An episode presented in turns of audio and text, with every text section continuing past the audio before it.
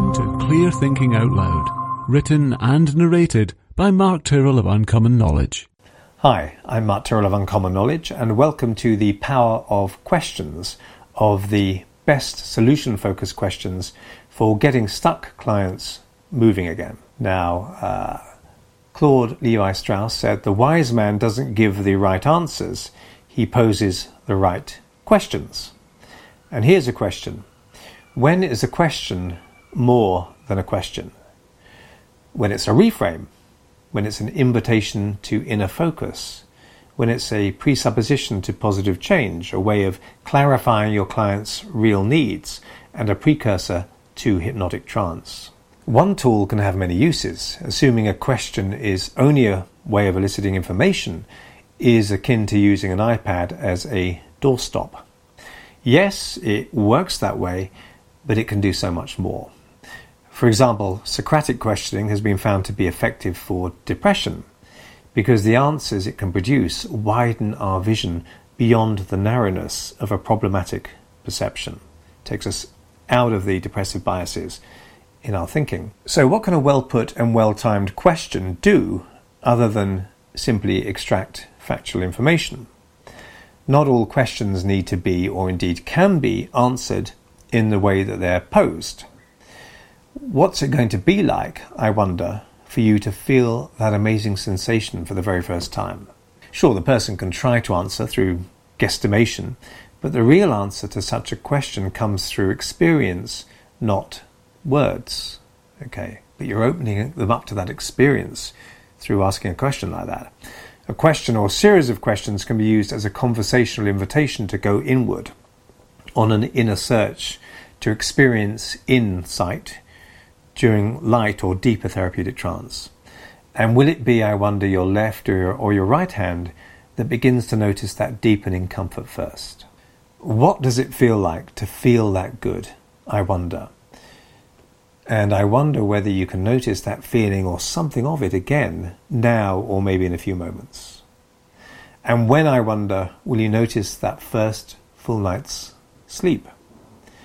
A question like that also does something else powerful. Positive expectation is a hugely powerful human resource. 80% of Prozac's efficiency or efficacy is uh, attributable to its consumers' belief in it. Check out reference to of, of the article. Rumination with hope mitigates the usually depressing effects of rumination without hope.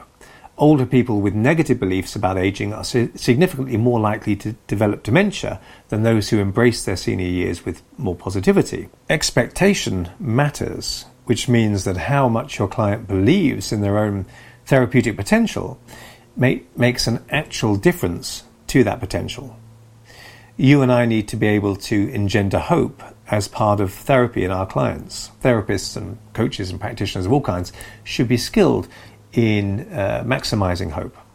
But crucially, we need to do this in a way that doesn't cause them, the, the client to automatically resist crass positivity. So, how do we do that? Well, with well designed questions. So, questions can be carriers of hope they can smuggle it in without the client even realizing it and without them having the chance to resist it. Positivity, or perhaps just greater realism, can be made digestible through a question which can simultaneously expand horizons, produce useful information, and subtly engender positive expectation. So we can ask about a better future. Might say something like, you know, what will the greatest change be in your life, do you suppose, once you get rid of those panic attacks once and for all? What are you most looking forward to? A question like that implies, as a given, that your client has the capacity to overcome the anxiety episodes, but then, like a conjurer's trick, simply gets the client to focus elsewhere so they don't have time to reject the positive idea that they can get rid of the panic attacks. The question isn't whether or not they can come to control the panic, but what will be the greatest thing about not panicking? the question asks about the greatest thing, so there's a further implication that there will be other good things too that the person can enjoy. Just like that, we've reframed the problem. If you're interested in learning more about this crucial technique, I've written a whole book about reframing and, and ran an online course on conversational reframing. So, questions are a natural aspect of conversation. And if you never ask other people questions during normal conversations, well, you might want to look at that as well. So asking your clients questions is not in itself going to sound alarm bells in their head or make them resist, because it's a very open way of communicating. But the question, of course, can deliver a suggestion. But slowly and surely, it's helping them build an internal model of what life could be like beyond a problem. Clients need to know where they need to go because just maybe they've gotten into the habit of merely focusing on what they don't want. So this is a start. But if you're traveling someplace, you need to at least have an idea of where you do want to go, not just where you don't want to go. Solution focused questions can help build psychological templates of how to be and what to do. And good questions can also do something else miraculous. So, a client of mine, Samantha, uh, came along, and uh, Samantha's line manager was always criticizing her work. And Samantha felt unable to stand up for herself. And I asked her what her line manager might be most afraid of. And Samantha said, Gosh, you know, I'd never thought of it like that. You know, I've been thinking about my own fear of her. So instantly we have a reframe, a wider view simply from a question. Okay, it's a question, but it reframes something. The reframe helped Samantha start seeing the manager differently and was a precursor to her finding the calm to actually stick up for herself more, which she did uh, with good effect. Now, of course, maybe the line manager wasn't particularly afraid of anything. Maybe she was a self confident narcissist. But that's not the point. The point is the question helped Samantha start to see things in a wider way. Likewise, asking someone who's been through some really tough times about the main things they learned from those experiences also helps widen their frame of reference and implies that perhaps it wasn't all wasted time. So you see how the reframe can be carried in a question. Even a simple compliment can be a reframe if the receiver of the sincere compliment has never seen themselves in that way before. And questions are the perfect way to carry those compliments. We know that people with low self esteem can feel almost insulted by a compliment because it jars so disrespectfully with their reality, with their belief system, their ideology about themselves. But a question can smuggle a compliment inside itself. So when you were brave enough to say that, how did they react? Okay. Or, so she didn't respond well to your good intentions. Or, where else could you apply your creativity, do you think? Notice the focus of the questions distracts somewhat from the inferred compliment, which is delivered as an unexamined given of the situation. A well crafted question can help a client separate their core identity from the problem without laboring the idea. You are not it, and it is not you. Some questions act to remove the difficult emotional pattern from the client's core identity, as well as reframing it. How does that anger try to get you to do things you really don't want to be doing? Or, when you've left that depression behind, what will you be doing more of in your life? Or, what lies does that impulse to drink try to con you with on those occasions? We can thereby help our clients amplify their sense of possibility as a being who is much larger than the problem. Questions of this kind can help clients transcend their labels without the usual platitudes of you are not your anger. Okay. Clients' answers to these kinds of questions can also elicit good material to work with therapeutically. Okay, so that was a rather incomplete summary of what questions can do, but I hope it conveyed some of the power of therapeutic questioning. And here are 17 really useful solution focused questions, okay, that I'll just sort of randomly pump out here. So, number one, what improvements have you noticed since booking the appointment to see me and coming along today? It's amazing how often clients report they've felt more positive or slept better or felt a little calmer since making the appointment to see you. If this is the case, then therapy has already started for them even before they see you. We need to know what's different. Often it's the addition of new hope, and we need to build on the pre session momentum. But we might miss that altogether if we don't ask it. Okay. Number two, if a miracle occurred tonight as you slept and tomorrow the problem was no longer there, what would be different? And that's, you know, the good old miracle question. It's so familiar with coaches and therapists. There are many variations of the miracle question, and they all go something like this. If a miracle occurred tonight as you slept, and in the morning the problem was no longer there, what would life be like? What will be different? What will be what will you be doing differently? The client is encouraged to let go of limiting ideas like that could never happen because after all this is simply a thought experiment. But it can show us and more importantly them what they need and want from therapy. Number 3, what times have there been when the problem didn't happen when you might have expected it to happen? So it's natural to ask questions about the problem, but we discover so much good therapeutic material from, make, from asking about when it hasn't happened and why not. The client often hasn't thought about this. You know, the client often knows deep down how to avoid the problem. We just have, have to help them discover that. So, when did you notice that you just weren't nervous or sad or whatever when you normally ex- would have expected to be? Then, how did you do that? What were you doing differently? What was happening differently? And the answers can be therapeutic gold.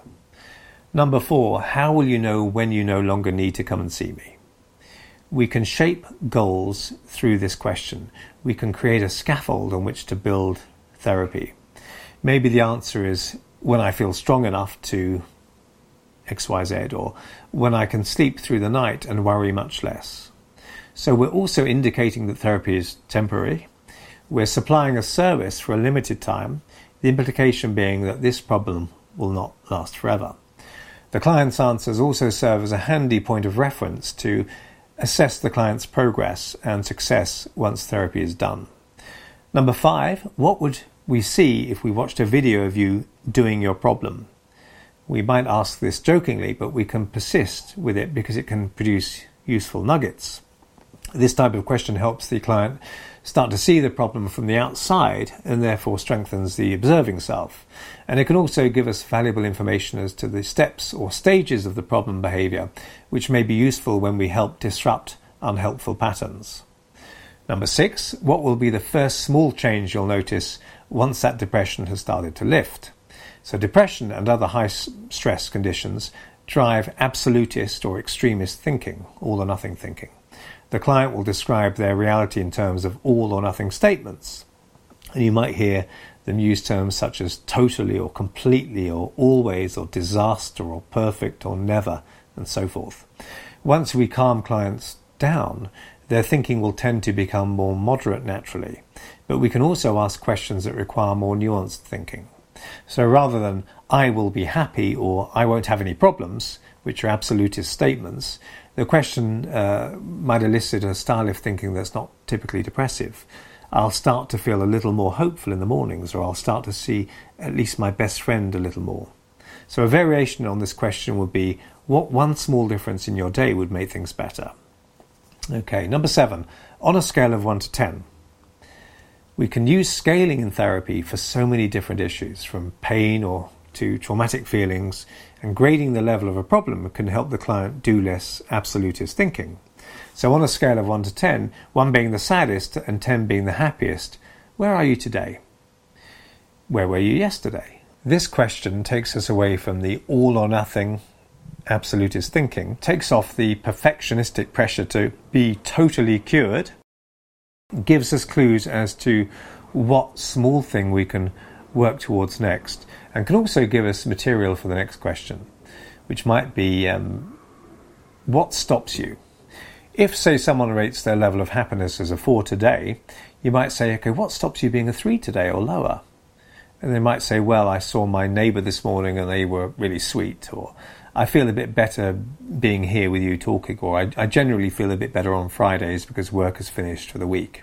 So they're giving you valuable information about what they need in their life and giving you a chance to see more clearly the cause of their problems. Number nine, what will you be doing differently when this problem has been resolved? So, of course, human beings aren't just thinking or emoting creatures. We, we do, we behave. Some clients have never thought about the reality of not having their problem in the future as well. Clients may become so wrapped up in their heads and focused on feelings that they forget that a life lived is also made up of actions. So we can ask them about the future once the problem has gone. You know, for instance, what will you be doing with the extra hours once the obsessive compulsive disorder has been kicked out for good? Okay, suddenly the person with, without the problem has all this extra time. What will you do day to day once you've left that depression behind? What are you going to be doing differently? What will your day look like? What will you do in the evenings once you no longer have to drink three bottles of wine? Okay, so we get a sense of what the client might need more of in their life and also help create a template in the mind, an expectation of the reality of life beyond the problem. Question 10 What will other people notice in you? This question helps the client get a sense of seeing things from the outside to see wider and further. They might say something like, uh, they'd see me smiling more, or they'd see a spring in my step, or they'd see me get on with things, okay, actually doing stuff or they'd see me making jokes again because normally I'm, I'm, funny and, and uh, I love humour, and uh, they'd see that in me. So it can be useful to go from asking someone this question to asking them to enter hypnotic trance and start to see themselves in that preferred way, in that preferred future, looking how they have just described. And from there, it's not such a big step to feeling those preferred feelings and then doing those preferred actions. We could also ask, question number 11, who will notice these improvements first? And this again helps the client see themselves from outside their own limited perspective. They might quite enjoy thinking about just who will first notice their positive changes. One client told me, It sounds weird, but I think my dog will notice my improved mood first, as I'll be more responsive to him. And also the postman, because I've always I always used to chat with him and I haven't done that in a while. Okay. Question number 12. What other parts of your life will be helped as you overcome this problem? So, problems have ripple effects, but so do solutions. We might ask this question and find that the community as a whole will benefit, or their finances will benefit, or their physical health will benefit, and so forth. Question 13. What will be the best aspect of? So, again, this implies multiple knock on benefits. The best aspect of coming out of a depression might be to feel better, obviously, but once they've told you that, you can ask them all about other benefits as well. What will be the best aspect of sleeping better? What will be the best aspect of controlling the drinking? So the number of potential answers is endless. You know, better concentration, better social life, more exercise, and so on. Question 14. If you were someone else who really loves you, what would you say to yourself about what you really need? And this could be a real person who has or has had, if the person is no longer living, your client's best interests at heart. Or it could be an abstract person. So, this thought experiment can also be a gateway into inner work in which your client could imagine listening to the words of someone who can really help define what they need, which might include giving themselves less of a hard time or more self respect. Question 15 Can a person make mistakes but still be basically a good person? So, this is a very useful question for someone who feels they're a bad person, for example, they're really down on themselves. Or for someone who has described themselves as stupid, we might ask Can a smart person still sometimes do stupid things? And these are prime examples of Socratic questioning and can really help to diminish over reliance on depressive, uh, extremist, absolutist thinking. Uh, question 16 Where do you find the strength to? So, this might seem slightly negative as though we are inferring that they need so much strength to cope with their problems, but I found it really useful as a way of eliciting resources from clients. Where do you find the strength to get up and go to work every day, even though you've been feeling that bad? And they might tell you they do it because they don't want to let others down, and that tells you something instructive about their value system or because they have to earn money to support the children that they love so much. That tells you about their capacity for love and duty. So, where is your client's source of strength? Despite things being difficult, how do they still manage to do stuff? And finally, question 17 What might go wrong and how would you deal with that? Now, this might, might seem like a really negative question, but it can offset despair if things get better, then retrograde a bit. After all, you prepared them for this, and give them the chance to tell you what they need and anything you haven't yet addressed, which perhaps you can address now. For example, one woman I asked this question of told me, well, you know, if my coworker shouts at me again, I'm worried I might go back to square one and just start binging. So we worked on her becoming more assertive with this garrulous coworker, and that was another therapeutic win.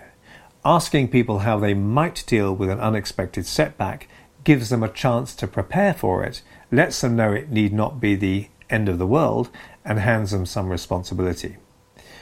And question of questions in coaching or teaching or therapy, we might always be aware that a question can also be an invitation to change, to see new perspectives, to widen our view on something. In fact, really good questions will have all these benefits. We can imply something by questions, and in so doing, smuggle a sincere compliment or positive expectation past the rigid rocks of uh, fossilized negativity. And a good question can also build rapport, you know, keeping it real for them. If I ask someone who's acting out of a strong negative bias about their mood, I may turn them off and break rapport if I seem too clashingly upbeat, you know, of clashing with their ideology. I could ask them, when do you feel happier? But their psychology as it stands doesn't respond to positives. Okay. But they might respond to the same question if couched in different terms. They may simply shut the question down with a resounding, I never feel happier. But I could ask the same question in a way that connects with their perception. When do you feel the worst?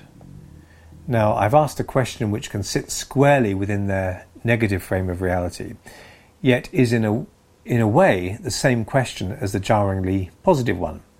If they tell me that Monday mornings are the worst, then what they've also implied is that other times are better, that Tuesday mornings are better than Monday mornings. We might then go on to explore what's different about Tuesday mornings, not better, but different. We can retain rapport but still go down a solution orientated positive pathway without being too obnoxiously positive. We use questions to, con- to connect uh, to our clients' current realities as a way of starting to lead them gently to wider and healthier viewpoints. But the importance of asking good questions goes way beyond therapy. Perhaps, too, the quality of our own lives ultimately equates to the depth and sincerity of the questions we ask, of life and of ourselves. So I hope you found that useful. I'm Mark Tyrrell of Uncommon Knowledge, and if you'd like to subscribe to my email newsletter, you can find it over at unk.com slash blog. That's unk.com slash blog.